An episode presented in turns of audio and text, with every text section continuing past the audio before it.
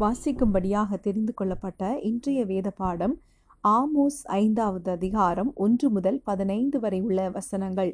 இஸ்ரவேல் வம்சத்தாரே உங்களை குறித்து நான் புலம்பி சொல்லும் இந்த வசனத்தை கேளுங்கள். இஸ்ரவேல் என்னும் கன்னிகை விழுந்தாள். அவள் இனி ஒருபோதும் எழுந்திருக்க மாட்டாள். தன் தேசத்திலே விழுந்து கிடக்கிறாள் அவளை எடுப்பாரில்லை. நகரத்திலிருந்து புறப்பட்ட ஆயிரம் பேரில் நூறு பேரும் நூறு பேரில் பத்து பேரும் இஸ்ரவேல் வம்சத்தாருக்கு மீந்திருப்பார்கள் என்று கர்த்தராகிய தேவன் சொல்கிறார். கர்த்தர் இஸ்ரவேல் வம்சத்தாருக்கு சொல்லுகிறது என்னவென்றால் என்னை தேடுங்கள் அப்பொழுது பிழைப்பீர்கள். பெத்தேலை தேடாதேயுங்கள் கில்ஹாலிலும் சேராதேயுங்கள் பெயர் சபாவுக்கும் போகாதேயுங்கள் ஏனென்றால் கில்ஹால் சிறையிருப்பாகவும் பெத்தேல் பாழான ஸ்தலமாகவும் போகும். கர்த்தரை தேடுங்கள் அப்பொழுது பிழைப்பீர்கள். இல்லாவிட்டால் பெத்தேலில் இருக்கிற ஒருவராலும் அவிக்கப்படாத அக்னி யோசேப்பின் வீட்டில் பற்றி அதை பட்சிக்கும். நியாயத்தை எட்டியாக மாற்றி நீதியை தரையிலே விழப்பண்ணுகிறவர்களே அவரை தேடுங்கள். அவர் அருமீனையும் மிருக சிரீஷத்தையும் உண்டாக்கினவர். அவர் மரண இருளை விடியற்காலமாக மாற்றி பகலை ராத்திரியாக அந்தகாரப்படுத்துகிறவர். அவர் சமுத்திரத்தின் தண்ணீர்களை வரவழைத்து அவைகளை பூமியின் விசாலத்தின் மேல் ஊற்றுகிறவர். கர்த்தர் என்பது அவருடைய நாமம். அரணான ஸ்தலத்தின் மேல் பால் கடிப்பு வரத்தக்கதாக அவர் கொள்ளை கொடுத்தவனை பலத்தவனுக்கு விரோதமாய் லகுவடைய பண்ணுகிறவர். ஒளிமுக வாசலிலே கடிந்து கொள்கிறவனை அவர்கள் பகைத்து யதார்த்தமாய் பேசுகிறவனை வெறுக்கிறார்கள். நீங்கள் தரித்திரனை மிதித்து அவன் கையிலே தானியத்தை சுமை சுமையாய் வாங்குகிறபடியினால் நீங்கள் பொழிந்த கற்களால் வீடுகளை கட்டினீர்கள். ஆனாலும் அவைகளில் நீங்கள் குடியிருப்பதில்லை. இன்பமான திராட்சை தோட்டங்களை நாட்டினீர்கள். ஆனாலும் அவைகளின் ரசத்தை நீங்கள் குடிப்பதில்லை. உங்கள் மீறுதல்கள் மிகுதியென்றும் உங்கள் பாவங்கள் பலத்ததென்றும் அறிவேன். நீதிமானை ஒடுக்கி பரிதானம் வாங்கி ஒளிமுக வாசலில் ஏழைகளின் நியாயத்தை புரட்டுகிறீர்கள். ஆகையால் புத்திமான் அந்த காலத்திலே மௌனமாயிருக்க வேண்டும். அந்த காலம் தீமையான காலம். நீங்கள் பிழைக்கும்படிக்கு தீமையை அல்ல நன்மையை தேடுங்கள். அப்பொழுது நீங்கள் சொல்லுகிறபடியே சேனைகளின் தேவனாகிய கர்த்தர் உங்களோட இருப்பார். நீங்கள் தீமையை வெறுத்து நன்மையை விரும்பி ஒளிமுக வாசலில் நியாயத்தை நிலைப்படுத்துங்கள். ஒருவேளை சேனைகளின் தேவனாகிய கர்த்தர் யோசேப்பிலே மீதியானவர்களுக்கு இறங்குவார். ஆமேன். கிறிஸ்துவுக்குள் மிகவும் பிரியமானவர்களே இன்றைக்கு நம்முடைய சிந்தனைக்காக நாம் எடுத்துக்கொண்ட வசனம் ஆமோஸ் தீர்க்கதரிசியின் புஸ்தகம் ஐந்தாவது அதிகாரம் ஆறாவது வசனம். கர்த்தரை தேடுங்கள் அப்பொழுது பிழைப்பீர்கள். இந்த ஆமோசின் புத்தகத்தின் முக்கியமான நோக்கம் என்னவென்றால் தேவனுடைய நீதியை குறித்ததாகும். அவர் நீதிக்காக எவ்வாறு செயல்படுகிறார் என்பதை குறித்து சொல்லப்பட்டிருக்கிறது. தேவன் மனிதனை அவரோடு உறவாடி இருப்பதற்காக அவரோடு ஐக்கியம் கொண்டு இருப்பதற்காகவே உண்டாக்கினார். ஆனால் அநியாயம் பெருகி தேவனுடைய இருதயத்தை மனிதர்கள் வேதனைப்படுத்தினார்கள்.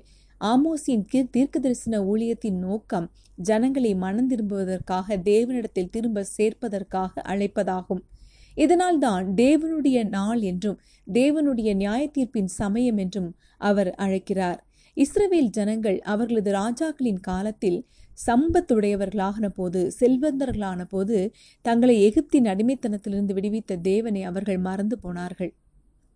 உபாகமம் ஏழு ஆறாவது வசனத்தில் நாம் வாசிக்கும் போது கர்த்தருக்கு பரிசுத்த ஜனம் பூச்சக்கரத்தில் உள்ள எல்லா ஜனங்களிலும் உன் தேவனாகிய கர்த்தர் உன்னை தமக்கு சொந்தமாக இருக்கும்படி தெரிந்து கொண்டார் என்று தேவன் இஸ்ரவேல் ஜனத்தை குறித்து சொல்கிறார்.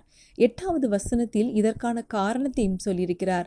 கர்த்தர் உங்களில் அன்பு கூர்ந்ததினாலும் உங்கள் பிதாக்களுக்கு இட்ட ஆணையை காக்க வேண்டும் என்பதினாலும் கர்த்தர் பலத்த கையினால் உங்களை புறப்பட பண்ணி அடிமைத்தன வீடாகிய எகிப்து நின்றும் அதன் ராஜாவான பார்வோனின் கையினின்றும் உங்களை மீட்டு கொண்டார் உபாகமம் நான்கு இருபதில் இந்நாளில் நீங்கள் இருக்கிறது போல தமக்கு சுதந்திரமான ஜனமாயிருக்கும்படி கர்த்தர் உங்களை சேர்த்து கொண்டு உங்களை எகிப்து என்னும் இருப்பு கால வாயிலிருந்து புறப்பட பண்ணினார். தேவன் அவர்களை மிகவும் நேசித்ததினால் அவர்களை அங்கே தங்க பண்ணினார். யாத்ராகமம் பத்தொன்பது ஐந்தாவது வசனத்தில் தேவன் அவர்களுக்கு ஒரு கட்டளை கொடுத்திருந்தார். இப்பொழுது நீங்கள் என் வாக்கை உள்ளபடி கேட்டு என் உடன்படிக்கையை கைக்கொள்வீர்களானால் சகல ஜனங்களிலும் நீங்கள் எனக்கு சொந்த சம்பத்தாயிருப்பீர்கள். பூமி எல்லாம் என்னுடையது என்பதாக. தேவன் தருகிற ஆசீர்வாதம் நிலைத்திருக்க வேண்டுமானால் அதற்கு மூன்று முக்கிய காரியங்கள் தேவைப்படும். முதலாவதாக அவர்கள் மேலுள்ள தேவனுடைய அன்பு. தேவனுக்கு தேவனுடைய பிள்ளைகள் மேல் இருக்கிற அன்பு பெருக வேண்டும். அன்பு உண்டாக வேண்டும் அது நிலைத்திருக்க வேண்டும். அதற்கு தேவ பிள்ளைகள் தேவனுக்கு பிரியமானவர்களாக நடந்து கொள்ள வேண்டும். அவர்கள் முன்னோர்களிடத்தில் உள்ள தேவனுடைய உடன்படிக்கை. நாம் இஸ்ரேல் ஜனங்களை எடுத்து பார்க்கும்போது தேவன் ஆப்ரஹாமோடும் ஈசாக்கோடும் யாக்கோபோடும் செய்த உடன்படிக்கையை நினைவு கூர்ந்தார் என்று பார்க்கிறோம். அதே போல தேவன் சொன்ன எல்லைக்குள் வாழ்ந்து வாழ் வாழ வேண்டும். தேவன் ஒரு எல்லை வைத்திருக்கிறார். எல்லா காரியத்திற்கும் ஒரு எல்லை உண்டு. அந்த எல்லைக்குள் நாம் இருப்பது நமக்கு பாதுகாப்பாகும். எனவே அந்த எல்லைக்குள் வாழ்வது நம்முடைய கடமையாகும். ஆமோசி நாட்களில் ஜனங்கள் தேவனை விட்டு விலகி விக்கிரகங்களை ஆராதித்தார்கள். தேசத்தில் நீதி இல்லை. எனவே ஆமோஸ் தீர்க்கதரிசி அவர்களை தேவனிடத்திற்கு திரும்பி நீதி செய்யுங்கள் என்று அழைத்தான். ஐந்தாவது வசனத்தில் அவர்களது விக்கிரகங்கள் இருந்த இடத்தை குறிப்பிட்டு தேவன் அவர்களை திரும்ப வர அழைப்பதையும் நமக்கு பார்க்க முடியும். பதினான்காவது வசனத்தில் வாசிக்கும்போது நீங்கள் பிழைக்கும்படிக்கு தீமையை அல்ல நன்மையை தேடுங்கள். அப்பொழுது நீங்கள் சொல்லுகிறபடியே சேனைகளின் தேவனாகிய கர்த்தர் உங்களோட இருப்பார் என்று வாசிக்கிறோம். அதே போல இன்று நாம் சிந்திப்பதற்காக எடுத்த வசனத்திலும் தேவன் தீர்க்கதரிசியின் மூலமாய் அவரை தேடுங்கள் என்றுதான் அழைக்கிறார். தேவனை தேடுவது என்பது நம் வாழ்வின் நெறியாகும். ஆமோஸின் வழியாக தேவன் சொன்னது இன்றைய சூழ்நிலைக்கும் பொருந்தும். தீத்து ஒன்று பதினாறாவது வசனத்தில் அவர்கள் தேவனை அறிந்திருக்கிறோம் என்று அறிக்கை பண்ணுகிறார்கள். கிரியைகளினாலோ அவர்களை மறுதலி அவரை மறுதளிக்கிறார்கள் என்று பார்க்கிறோம். இன்றைய காலத்தில் வன்முறைகளும் அநீதியும் சமூகத்தில் பெருகி இருக்கிறது. விசுவாசிகள் கூட இதில் விழுந்து போகிறார்கள். சபைகள் கூட தேவனுடைய காரியத்தை சொல்லி தேவனை குறித்து சொல்லி ம ஜனங்களிடத்திலிருந்து பணத்தை பெறுகிறார்கள். ஒரு திருடை திருடனை போல செயல்படுவதை நாம் பார்க்கிறோம்.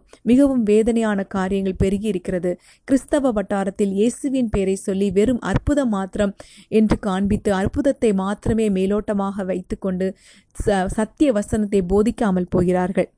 கிறிஸ்துவை உயர்த்தாமல் தங்களை தாமே உயர்த்துவது மற்றவர்களுக்கு முன்மாதிரியாக இல்லாமல் தேவநாமம் தூஷிக்கப்பட வாழ்வது போன்ற காரியங்கள் இந்த நாட்களிலே பெருகி இருக்கிறது ஆனால் இன்று தேவன் சொல்கிறார் என்னிடத்தில் திரும்பு.